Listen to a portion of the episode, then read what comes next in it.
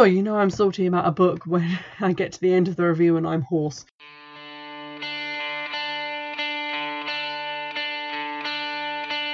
Hello and welcome back to Witch Fix. Um, just to start with an apology, a while ago I reviewed Silver Ravenwolf's Solitary Witch. That remains quite a popular episode, so thanks for that. But I did say in that review that I was going to be getting around to reviewing some of her other books, and it's taken me until now to remember that. And the long answer to that is that uh, they make up a pretty good base for my to read pile, and therefore removing them at this point is a little bit of a fuss. So uh, what I did do is go out and buy all new books by Silver Ravenwolf so that I could review those for you instead.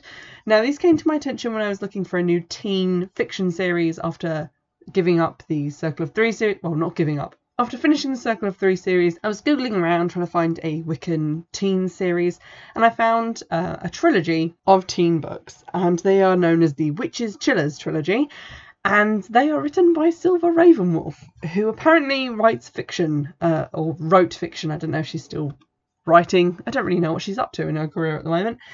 But she has released several novels and this trilogy. So I was like, ooh. And they were cheap, so I bought all three of them. I'm going to be reviewing the first book in the series now, and it's called Witch's Night Out. And basically, the premise behind these books is that on the cover of Silver's book, Teen Witch. There was cover art which was drawn of some teenage girls, maybe a guy as well. I don't, I don't know. I've never owned a copy of the book, um, but that she then wrote fiction based on that illustration. She was like, okay, these are some characters. I'm gonna write uh, a teen novel based on these teenagers.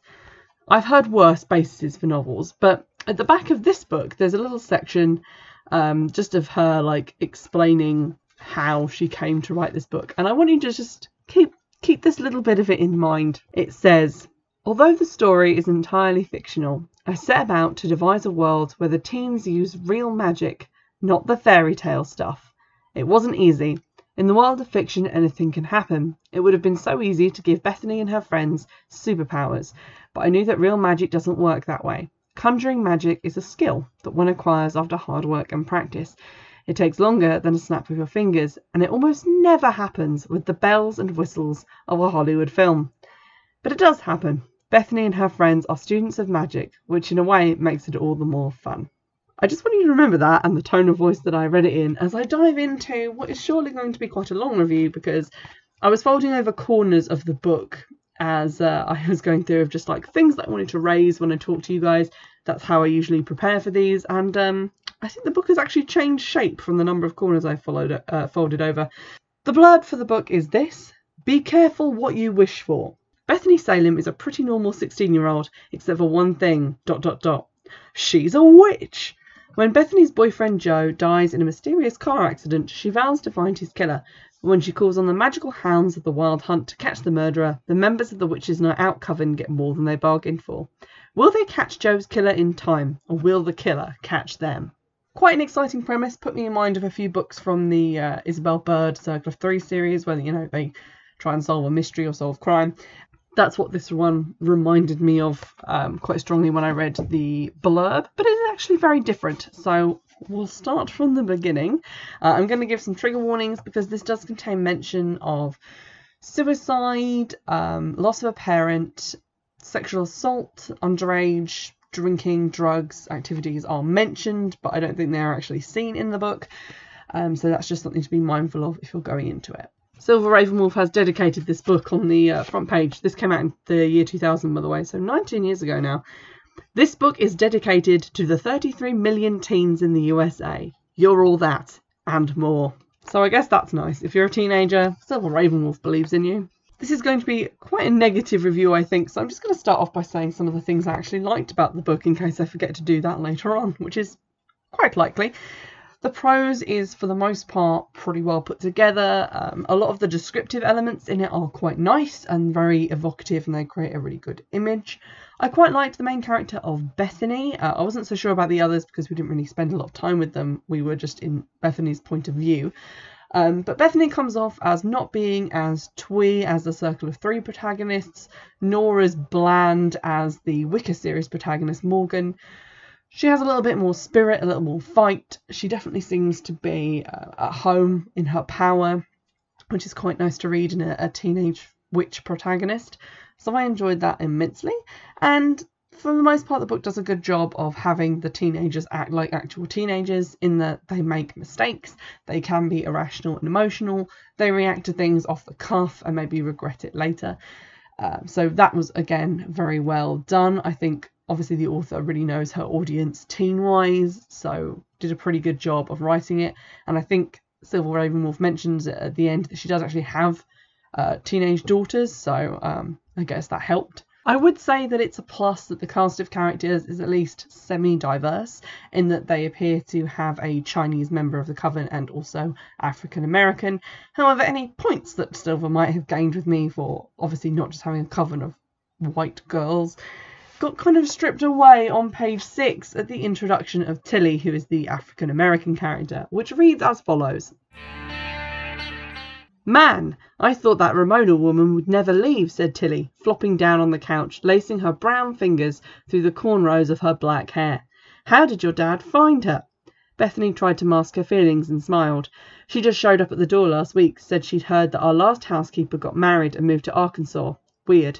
Bethany truly believed that somewhere in Tilly's gene pool there was fey blood. The city could be dangerous. It was those brown ears pointed at the top, and the enchanted way she could guess whatever you were thinking. Definitely old world fairy somewhere. Definitely a candidate who might enjoy killing. Tilly rolled her golden brown eyes. The woman is odd, she announced, smoothing the wrinkles from her scarlet shirt. That's page six, and on page eight, later on in the conversation, they are talking about something else, but um, they're talking about how the old housekeeper has left. And Tilly says, Gone now, said Tilly, making an imaginary star in the air with snapping fingers. Um, this isn't the uh, only time in the book that Tilly Z snaps a pentacle, so I thought I'd mention that. There are a lot of ways that you can introduce the fact that a character is a race that isn't white. Um, you could just not mention it and leave it up to the reader to assume one way or the other. You can have a picture in your mind, and usually that comes across in the text without you really having to try that hard. Um, in this book, they do mention later on that she has voodoo or hoodoo or something like in her background in her family that that she's being taught ancestrally. So that might have been a good way, given the subject matter of the book, to bring that up. But you definitely don't need to say like, oh, this character ran her brown hands through her stereotypical African American hairstyle and then Z snapped pentacle. It's like, oh, okay. The other character who is not white is Nam.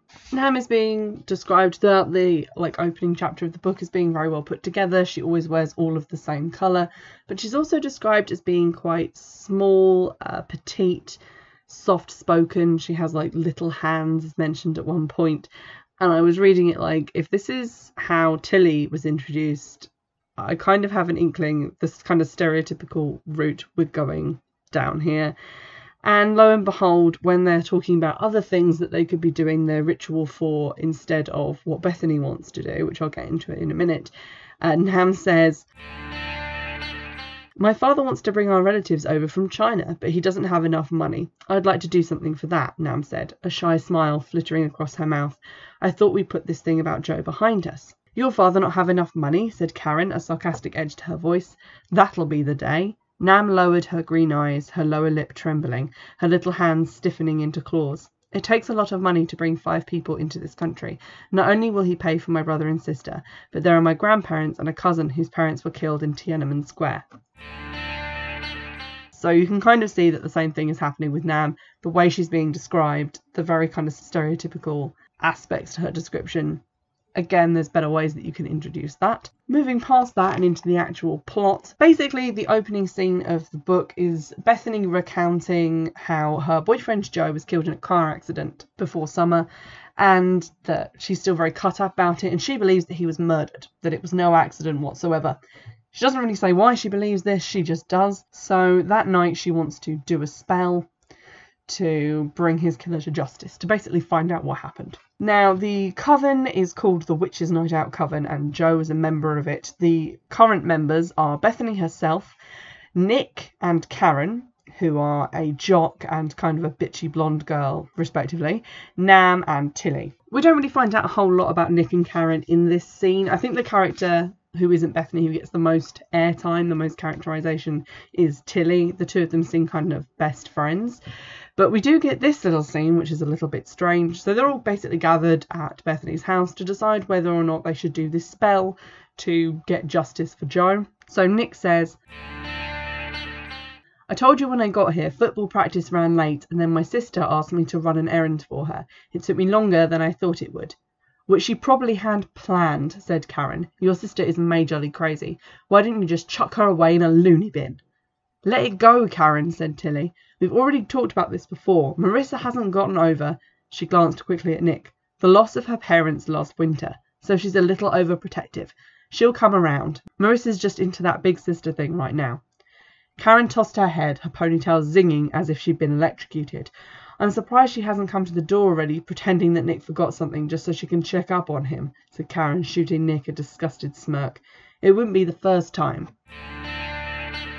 Here we see that Karen is kind of a major douche, but it's also very weird the way they're talking about this. Because obviously they're talking about Nick's sister, therefore his parents died. And they're just kind of casually talking about this in front of him and referring to his parents as just Marissa's parents, the loss of her parents last winter. It's just very weird and kind of clunky and odd and a lot of that kind of clunky, weird expositional stuff happens because we have to get told that Bethany's mum is also dead and various other things have happened in the past, which kind of left me feeling at the beginning that this was actually the second book in the series, to the extent I had to go and dig out the other two just to make sure I hadn't accidentally started reading the second book. But this is the first one, it's just that a lot of interesting stuff apparently happened before this book started.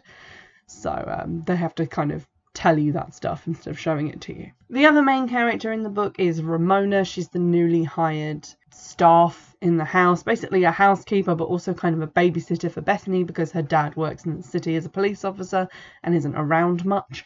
Uh, Ramona is kind of weird. I think she's meant to be from New Orleans and she refers to herself constantly in the third person, which is very odd. Like everything she says is like, Ramona doesn't think that we should be messing with this.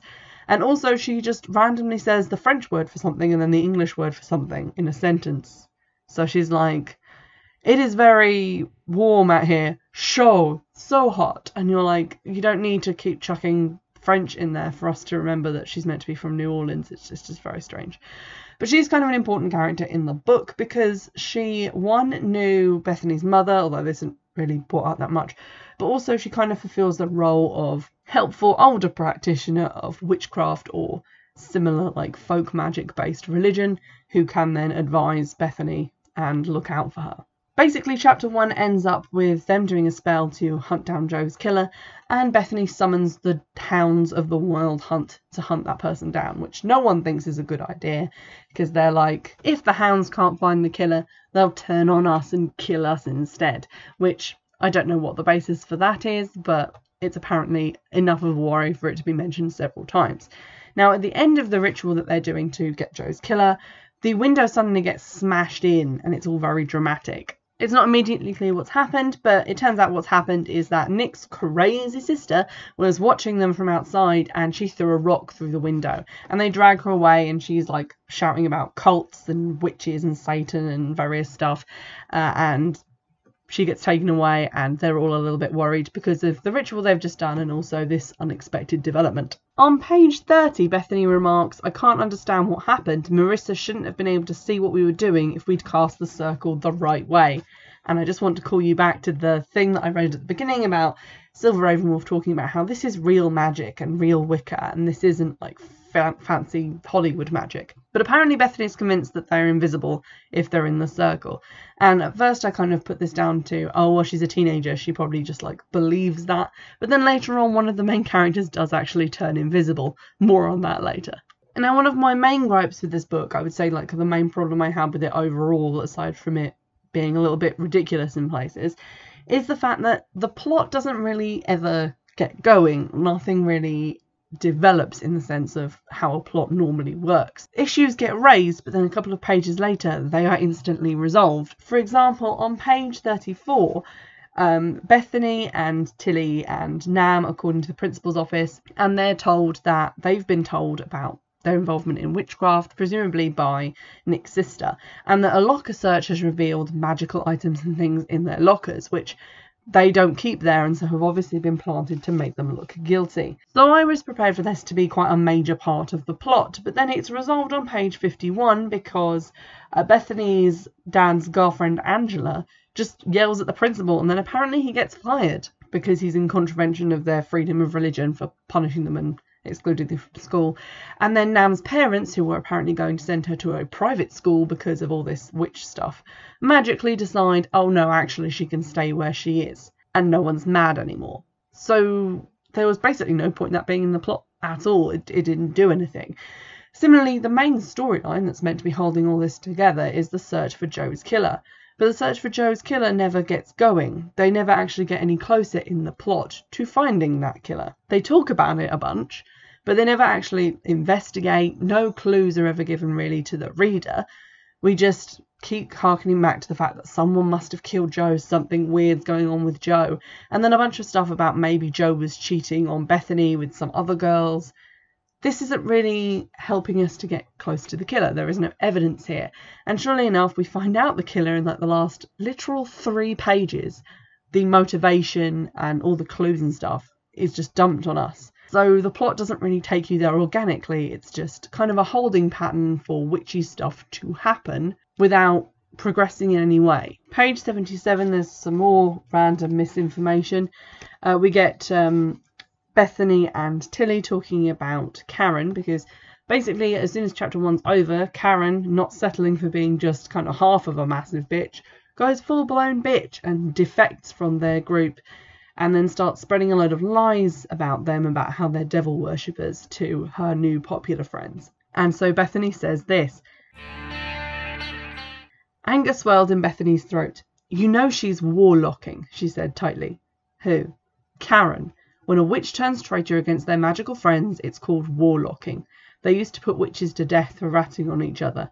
Bethany's skin started to crawl. Something wasn't right. Maybe it was all this talk about Karen. So obviously, like if you look up warlock, it means like oath breaker. It's someone who maybe like goes against their coven oath, but I don't think that the verb for that is warlocking. So it's just kind of weird to have that in there. Also, I don't really think that it's something that we actually say in like modern times or in the year 2000 when this was published. So that was just very odd. In the middle of this conversation, Tilly just kind of appears next to Bethany and Nam and is like, ah, so it works. I can turn invisible. And then she describes the kind of basic invisibility glamour that um, is in a lot of like Wicca 101 books about like seeing yourself as unnoticed, unnoticeable. And what she says is, you're not really invisible. People just think you are. The trick is to imagine a shield around yourself that people can't see through, but you can't make a noise and you can't look anyone directly in the eye. Then you've blown it. You guys were easy because you were so engrossed in your conversation. At this point, we're still in like Wicca in the realms of what actually constitutes magic, but I'm going to call back to this later because these uh, stipulations are not met, shall we say. On the same page, there's also a continuity error because uh, Nick comes and puts Karen's necklace on the table, and then in the next paragraph, he does it again. So I just thought I'd mention that. There's also several points uh, missing words or like typos. For example, page 66 Karen looked at Bethany. What's with you? Shaking, Bethany sat down on the bleachers. Vanessa Peters threatened me. Can you believe that? I have a new name for her Vanessa the Viper. Karen twisted her head vehemently, her white blonde ponytail almost laser slapping her rosy cheeks. Now, I'm not sure if that's like slang that I've just never heard, or if it's some kind of weird simile that doesn't quite get carried off but um, it, it doesn't make a huge amount of sense. Around the 100 page mark, a new character is introduced. His name is Paul Nery, and he's a freelance photographer, journalist, photojournalist, who uh, works in New York. And he says that Joe was meant to be doing something for him. It's not really explained hugely what this is. At first, I thought maybe from what they were saying that Joe had gone to him to take some headshots because he wanted to be an actor but that wasn't it. Maybe, and then I think they say he, they were doing a piece about him and about the school, but we're meant to believe that this somehow ties into his death, and it's never really explained, or no credible red herring explanation is ever really set up. But this Paul guy shows up and basically just accuses Bethany and her group of being devil worshippers and of murdering Joe. So Paul basically says some very horrible things, and he happens to know that the reason that Nam hasn't met them yet at the bowling alley where they're meeting instead of going to the dance is because she's had a car accident similar to Joe, but they don't know about it yet. But he basically accuses Bethany of causing that accident as well, and accuses her of trying to kill her friends. And uh, then this happens, which was just very odd. Paul shrugged, fingers playing with the camera. Do you want to confess? Maybe this place is too open. He stepped closer to Bethany. Want to come talk to me privately? Tell Paulie all about it. How you arranged for your friend to die. How you ran that pretty Chinese girl off the road. Tried to kill her. He drifted his fingers lightly under her chin. I think you're a very evil little girl, he whispered. No! wailed Bethany. Neri leaned over and kissed her. Bethany turned her head, the slimy kiss blazing across her cheek. If you know so much, why haven't you gone to the cops? she asked, resisting the urge to spew the contents of her stomach all over this horrid man. Proof, baby, he said softly. Proof. He backed up and snapped a picture in her face, the flash of the camera temporarily blinding her. So what Paul has just done is sexual assault. This is kind of glossed right over and never mentioned again, even though her dad is a police officer, and had she told him about this, although he is kind of an absentee dad, Paul could have been arrested for like molesting a minor because she is a minor.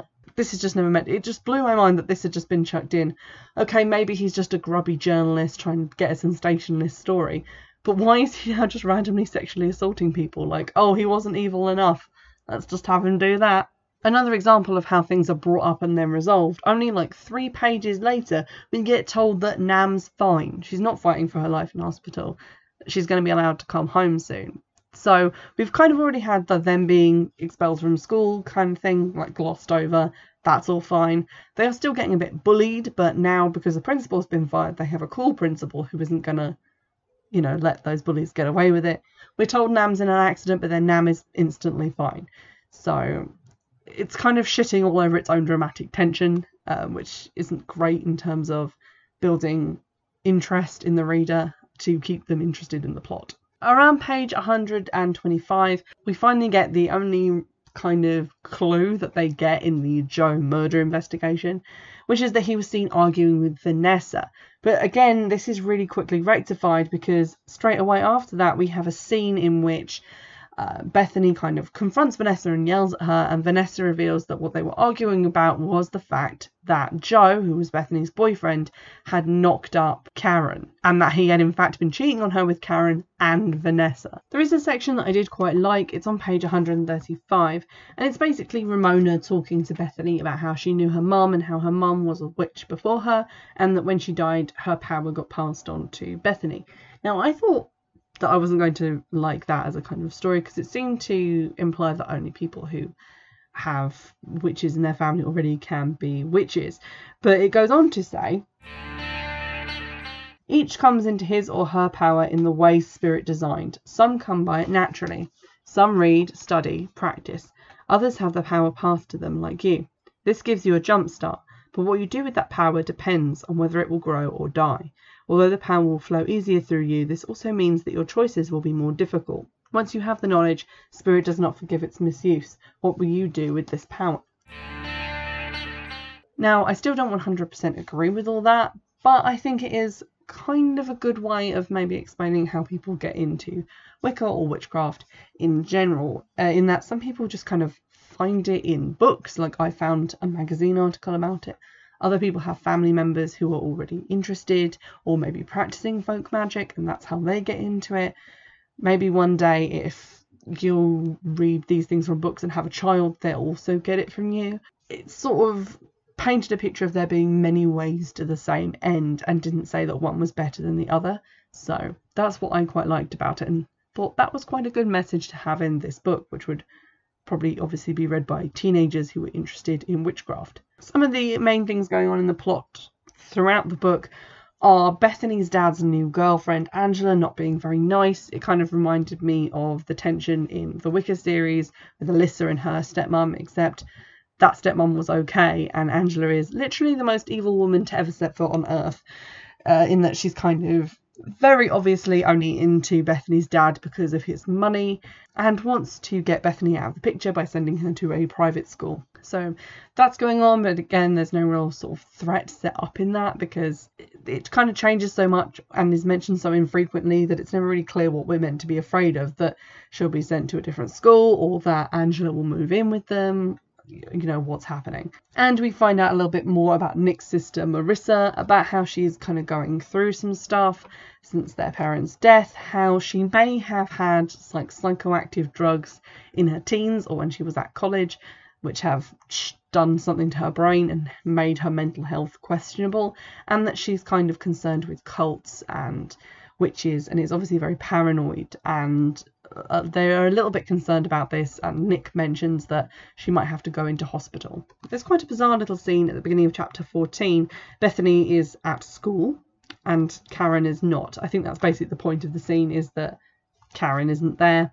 Uh, but they're having like a history lesson, and her teacher has decided to make it about the witch trials and keeps making digs about Bethany and it's kind of riling the class up against her for, for shits and gigs, really. I understand your father has considered transferring you to a private school, said Mrs. Matthews, pulling down another shade. Bethany's eyes widened. How dare this old woman say something like that in front of everyone? It wasn't even true. Someone in the room cheered. That would be such a shame, hissed Mrs. Matthews, lowering the third shade with a snap. Our sense of enchantment would be at a loss. A few of the students shifted uncomfortably in their seats while others whispered amongst themselves. Mrs. Matthews moved to the fifth shade, lowering it slowly. If you will all turn to page 108, we'll be studying the Salem witch trials today. I think Bethany will find the part about putting evil to death most interesting, or perhaps, like Mary S., she'll be struck by lightning. In the utter silence of the room, someone gasped. Her temper snapped. Bethany raised her fist and pounded the desk, screaming, By the deadly skirts of the dark goddess, it is you, you old hag, that should be struck down. May your karma return to you. At that moment all the shades roared open, spinning on their metal supports, the one closest to Mrs. Matthews flying from the woman's hand and ripping across her wrinkled cheek. Blood spurted down her white blouse, droplets flicking against the window like sanguine rain. Mrs. Matthews screamed, but no one moved. All eyes were on Bethany to take you back to that bit that I read at the beginning, this is meant to be about magic that real Wiccans would practice. Not that you would stand up in a class, scream some sort of very odd incantation at your teacher, and all the window blinds would suddenly open and scratch her in the face. One, maybe. Maybe you could pass that off as just a coincidence, but seriously, all of them, this is just ridiculous. Entertaining, certainly. Cinematic, possibly, but definitely ridiculous. It's at this point we find out that Karen's not at school because she's ostensibly pregnant. Bethany speaks to Nick, and he basically says that because he was dating Karen, Karen wants to tell her parents that it's his when actually it's Joe's. And obviously, there's a little bit of a kerfuffle about that. And I was kind of feeling for Karen at this point, but you know, she wasn't in the story that much, so that sympathy kind of went to waste. So, harking back to my point about how the plot never really gets going or goes anywhere, and we don't really make a lot of progress on finding Joe's killer. Okay, a couple of things come out about Joe and his past, but we don't really start moving towards who his killer is and why, because we still don't know why someone would want him dead, or even why Bethany would think that he was murdered. We only start moving in that direction on page 200 of a book that is only 218 pages long. So in 18 pages, we have to find out who the killer is, somehow catch that killer and have a confrontation with them, have their motivation explained, and then end the book in 18 pages, which isn't great and definitely not planned out that well because there's like a large chunk of stuff in the middle that you could probably just have skipped over, like all the scenes where it's like you're getting suspended from school, except four pages later you're allowed back into school. But for some reason we don't get into who murdered Joe until page 200. For no real reason on page 200, Bethany just starts suspecting Paul Neary, the photographer. Now, we still don't really have a clear idea of why Joe was involved with the photographer, aside from taking some pictures apparently for this story for school It's only a story, sort of, I guess, about him being an athlete or something. It's not really mentioned that it's a story that would be particularly worth killing for. So no effort has really been put into trying to come up with a credible motive for Paul. The idea of Paul being the killer is floated in a conversation that is kind of half about Tilly wanting some cookies. A lot of time is given to her talking about these cookies and how Ramona made them for some moving people, so there must be cookies around here somewhere. The cookies are not plot relevant, but more of the conversation is actually devoted to them than to Paul's ostensible motive. What they say is, You know, said Tilly, fishing for her second cookie. I think that Paul Neary knows more about all this than he is letting on. You mean that reporter guy? asked Bethany. If he knew something, why hasn't he gone to the cops? Like the man said, remarked Tilly, he needs proof. She bit into the cookie, smacking her lips. Lucky for us, or he'd have us all carted away. He thinks we did it, said Bethany. Nam shuddered. He's the man who saw my accident, said Nam. That's how they found Marissa's car. At this point, I should say it's been disclosed that Marissa's car is the one that kind of shoved Nam off the road, and Marissa is Nick's sister. I didn't know that, exclaimed Bethany. You know, the more I think about it, the more I believe he has pieces, but not the full picture. He knew Joe, said Bethany slowly, and he's been following us around. I think it's time we set a trap for little Paul Neary. So we've gone from, oh, hey, remember that Paul guy? He knows something about Joe, to we should set a trap for him because he definitely killed Joe. But I mean, if only if for any reason you would want to talk to Paul, surely it's to ask him, "Hey, um, Joe gave me this picture you took of him to take care of, like it was something important. What were you doing a story on? What was your involvement with him? Was it anything that could have got him killed?"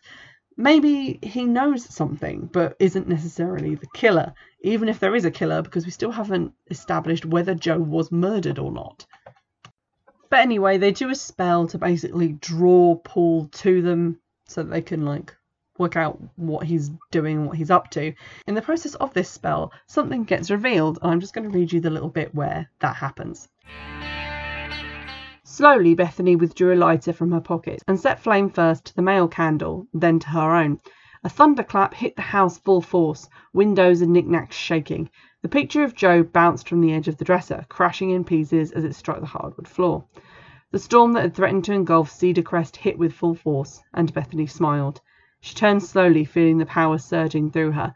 My mother taught me, she said, feeling the energy, like an electric shock playing across her arms, encompassing her head, shooting from her arms. Nam screamed. Tilly just stared at her. Holy crap, she whispered, then dropped her eyes to the floor. Hey, look here! Tilly picked through the broken frame and glass. The other two girls gathered around Tilly.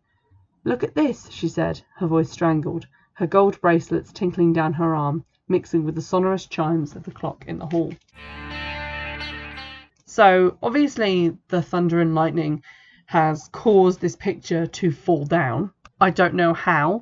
Um, I'm pretty sure your house has to be like directly struck by lightning for pictures and knickknacks and things to fall down.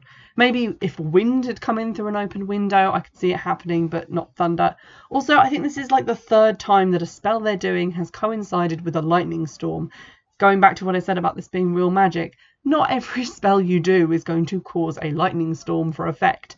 And really, if you're going to do that in a book that's ostensibly about real Wiccans, maybe that can happen once for like pathetic fallacy reasons, but not every single bloody time. Now, chapter two, uh, chapter twenty-one, like the last chapter in the book, page two hundred and five. Remember, we've only got to page two hundred and eighteen to wrap all this shit up.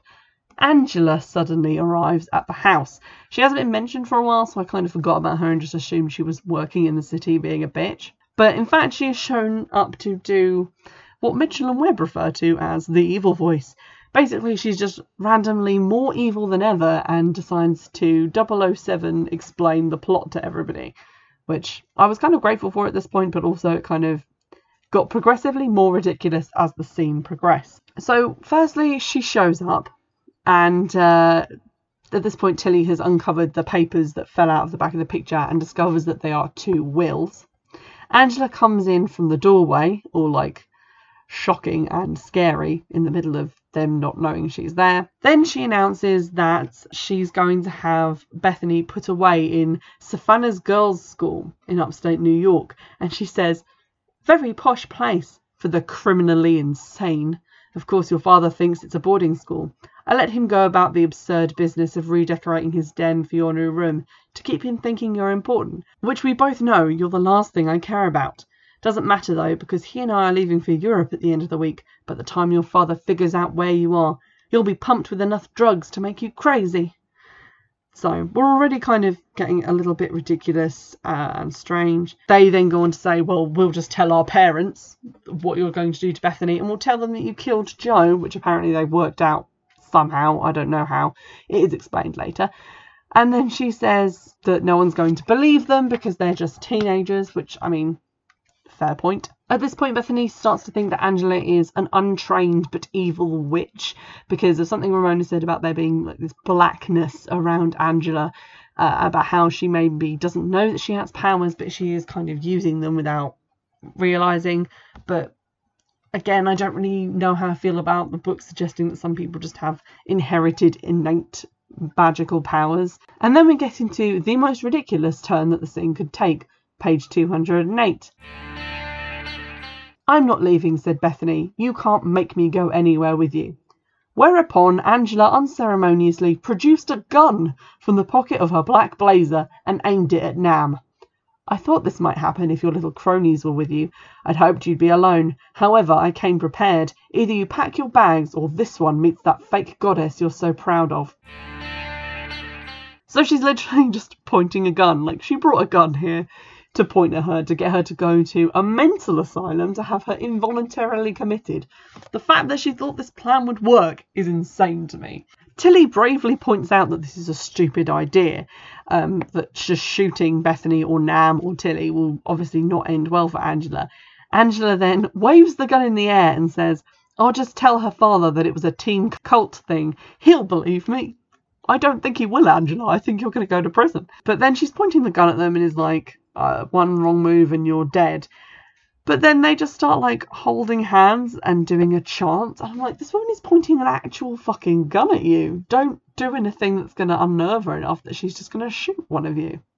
Now, I hope you didn't forget about the wild dog, wild hunt hound thing that was mentioned at the beginning of the book, because various people have been sighting these dogs, and at one point it was kind of suggested that Tilly couldn't see them, while Bethany and Nam both could see them like surrounding the car as they drove up the drive. But the hounds have come for Angela, and they enter the fray slash gunfight at the same time as Paul Neary, who has obviously been called by the spell, I guess, because he has no logical reason to be in this scene. And it's also at this point that Tilly manages to turn invisible, which makes this scene quite confusing. For the purposes of this scene, I will also mention that Bethany's cat is called Hecate. Angela's gun hand flew straight up, the blast of two shots hitting the ceiling, bits of plaster raining down. Tilly and Nam dove to the side as the dogs soared through the air, filling the room with a heavy canine odour, knocking Angela to the hardwood floor, powerful jaws munching through her skin, like a laser obliterating a piece of paper.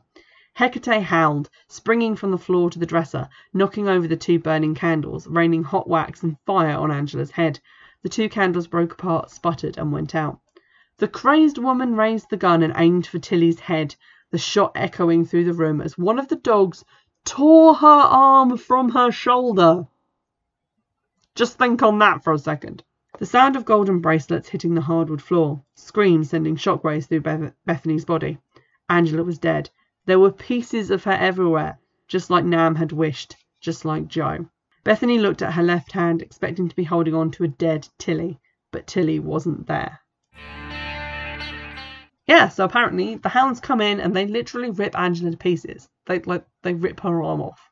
But then in the final last chapter, uh, we get this explanation. She shivered, but there were no dogs. At least that's what her father had said.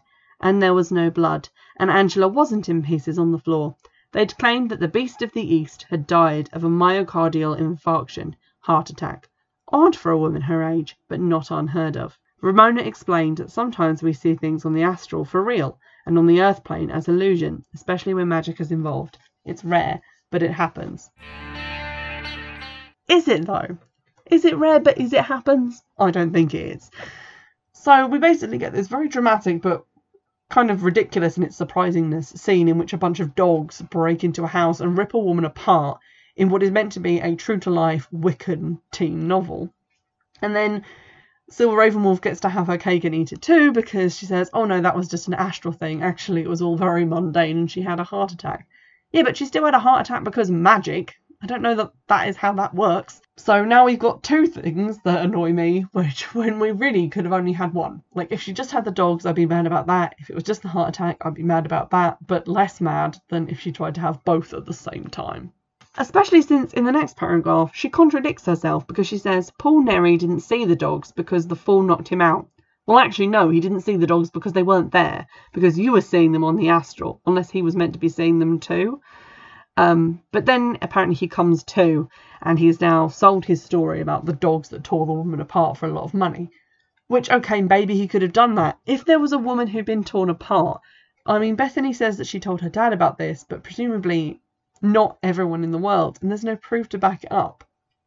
How would Paul Neary even know that she saw the dogs there? And how would he then buoy up his story if there's actually no real physical evidence behind it? In the meantime, in this sort of last little bit, we find out that because something to do with Karen, her family have basically taken her out of school, sold their diner, and moved out of town.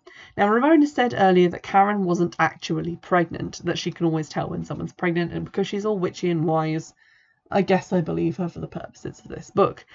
Because Nick's sister actually dies halfway through the book, he has gone with them because he doesn't want to be in town anymore and he kind of wants to be with Karen.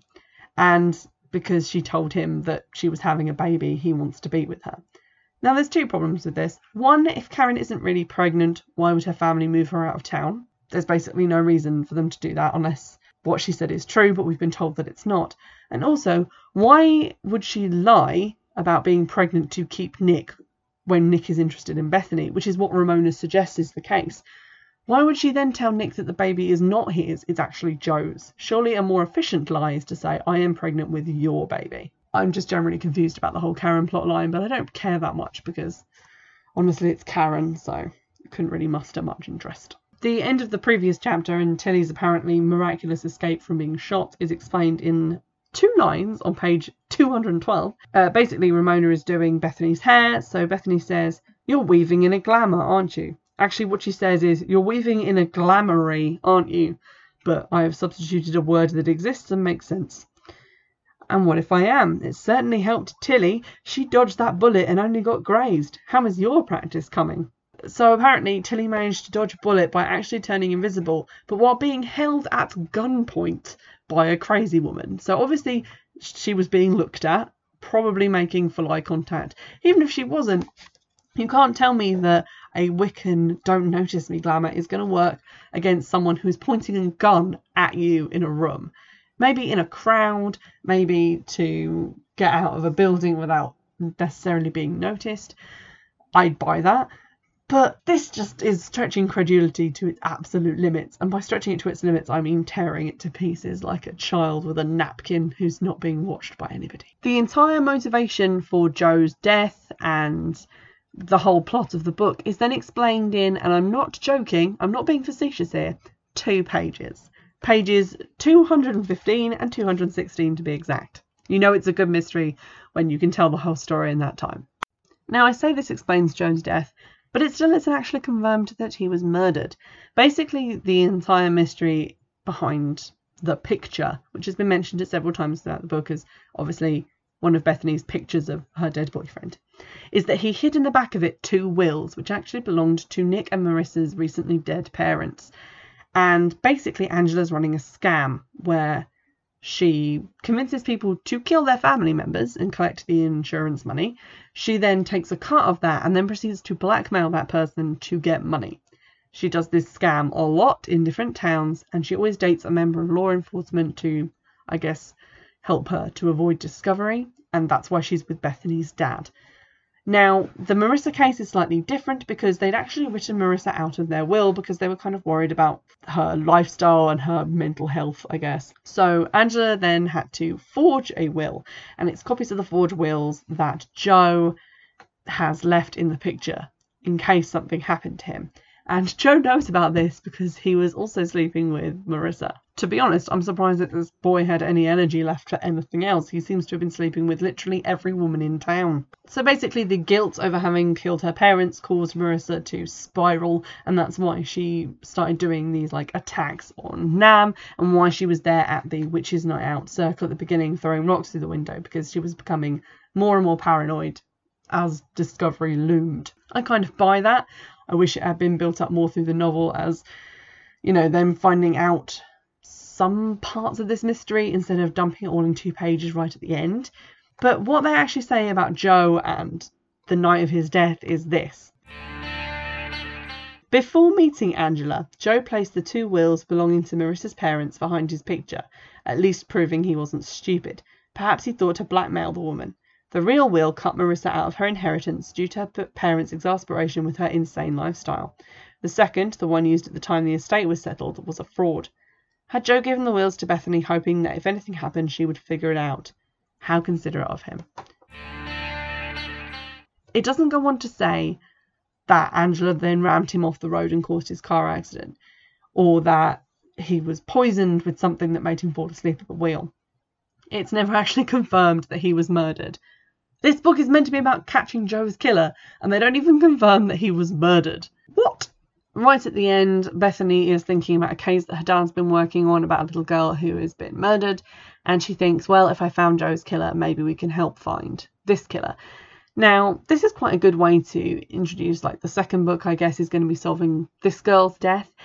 It's kind of a good way to introduce them into this sort of crime fighting detective work thing, first working on a case that directly affects them and then moving on to one they are less connected to. Had they actually caught Joe's killer or even confirmed that he was murdered, it would have been a better story. but I guess maybe the second one will be better. Hopefully. I'm going to get into that one straight after this because I want these over with as soon as possible if they're anything like the first one. I have to say, I did kind of like the first one for all the negative things that I've just said about it it was quite dramatic, and if it had been written as like a fantasy witchcraft book, I would have taken much less issue with it. It's the fact that, with a straight face, presumably, Silver Ravenwolf wrote in the back, oh yeah, this is meant to be like real witchcraft. It's not meant to be like Hollywood, and then proceeds to have people getting torn apart by hellhounds, people doing rituals where lightning strikes knock pictures off the wall, people standing up in classes, pointing at teachers, shouting spells, and having like blinds whip up and score their faces. It, it just kind of beggars belief that any of this stuff can be considered realistic or can be seen as being a mundane occurrence instead of one that is outright caused by magic in the Hollywood sense. Aside from that, the general kind of mangled plot, where although all the points are there and it does make sense, all of the exposition is left to the end, was kind of ruined. Kind of ruined some of my enjoyment of the book, as did the feeling at the beginning that I had stepped in on a book that was the second in a series, because obviously there was a lot of exposition at the beginning as well. I feel like maybe that could have been spaced out a bit. Maybe more things could have been shown, not told. And maybe they could have caught the killer before the last five pages. And uh, maybe that killer could have been a little less ridiculous than Angela, evil voice, whatever the hell her last name was. Oh, you know I'm salty about a book when I get to the end of the review and I'm hoarse. So um, what I'm going to do is uh, shove this to one side get on with the other two in the series. I have found that Silver Ravenwolf has actually written a few other fiction novels that aren't in this series, so I'm going to pick those up as well. And I do promise, I solemnly swear, that I will actually get someone to brace the top half of my reading pile and get back into her non fiction books because I'm looking forward to reading them because I quite enjoyed Solitary Witch, and uh, we'll get those reviews up for you in no time. In the meantime, I will see you in the next episode. Bye bye, guys.